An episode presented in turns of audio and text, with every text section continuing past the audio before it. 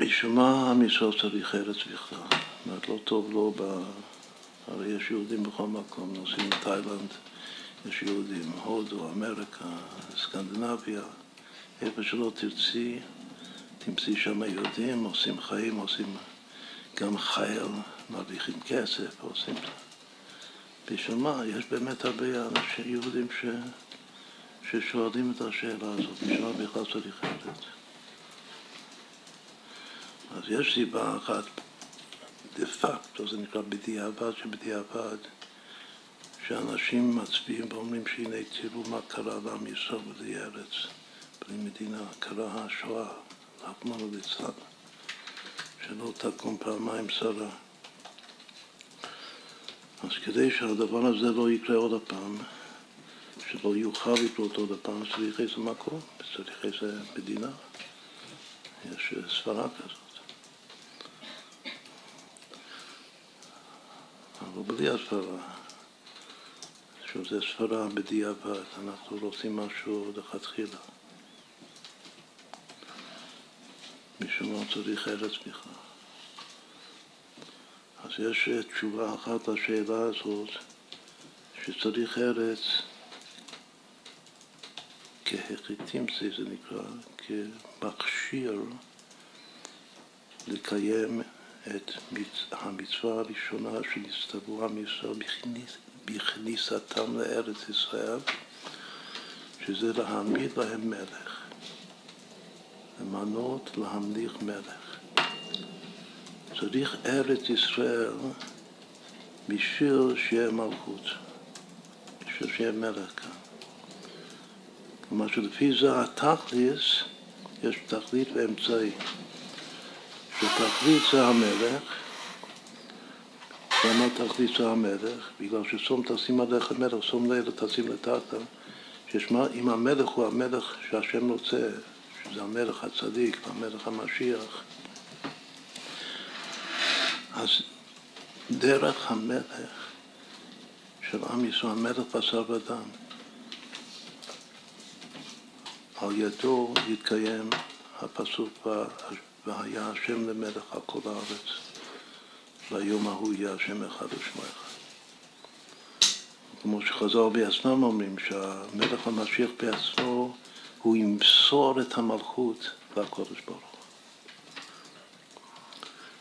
כלומר שהמלך שאנחנו רוצים הוא השלב הנצרך ההכרחי כדי לעשות את השם למלך על כל הארץ, שזה בעצם לעשות השם דירה בתחתונים, בתכלית כוונת הבריאה. מה אמרנו עכשיו? אמרנו משהו שזה נשמע כמו משפט אחר שאנחנו מכירים, אבל רק צריך להחליף מילה אחת. המשפט שאנחנו מכירים זה אין מלך ולא עם. וגם זה משפט שזה אמר בשביל מה השם ברא אותנו. כל מה שדיברנו קודם, שהשם רוצה אותנו שנהיה פה. בשביל מה השם צריך אותנו? הוא רוצה להיות מלך, ואין מלך, זה לא עם. אז אנחנו העם שלו. אפשר להחליף את המילה עם בעוד מילה, שגם יצא משפט נכון, נכון מאוד. אין מלך ולא ארץ.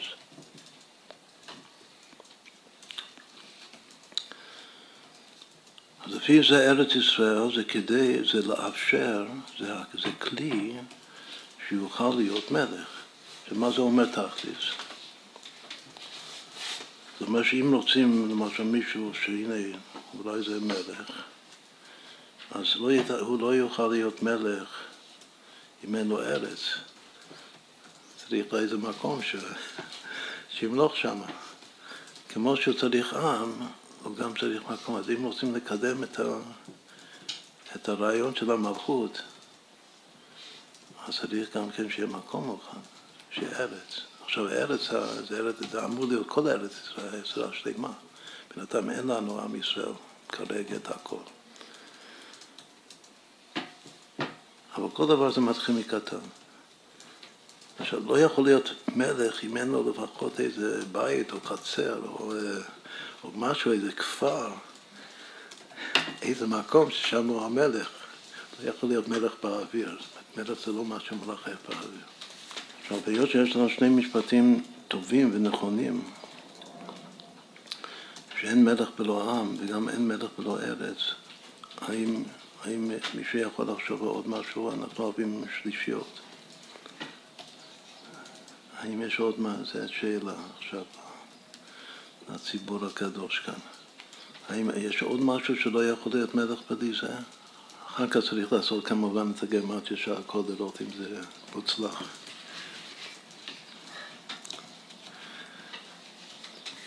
אין מלך בלא עם ואין מלך בלא ארץ. מה עוד צריך מלך בשביל להיות מלך?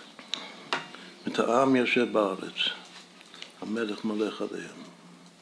יש עוד משהו בין המלך לבין העם, איזה שלב באמצע, יש מלך, בינתיים יש לנו מלך ועם וארץ.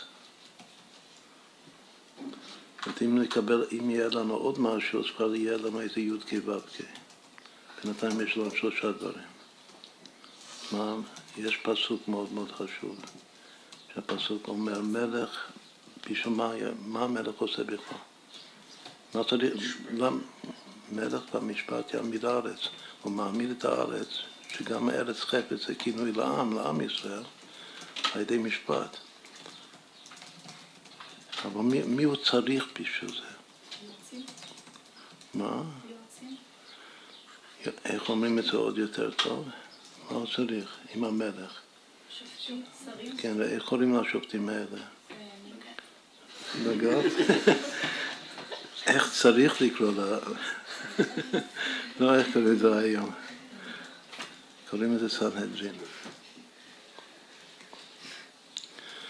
יש אה, בתחילת מסכת ברכות, תראו שם יש הרבה סוגיה שלמה איך דוד המלך פועל ביח, איך האינטראקציה, כאילו היחסי גומלין בין דוד המלך לבין הסנהדרין שלו. עכשיו, הסנהדרין זה בכירי העם, אבל בעצם זה, זה מוצא מחבר בין המלך לבין העם.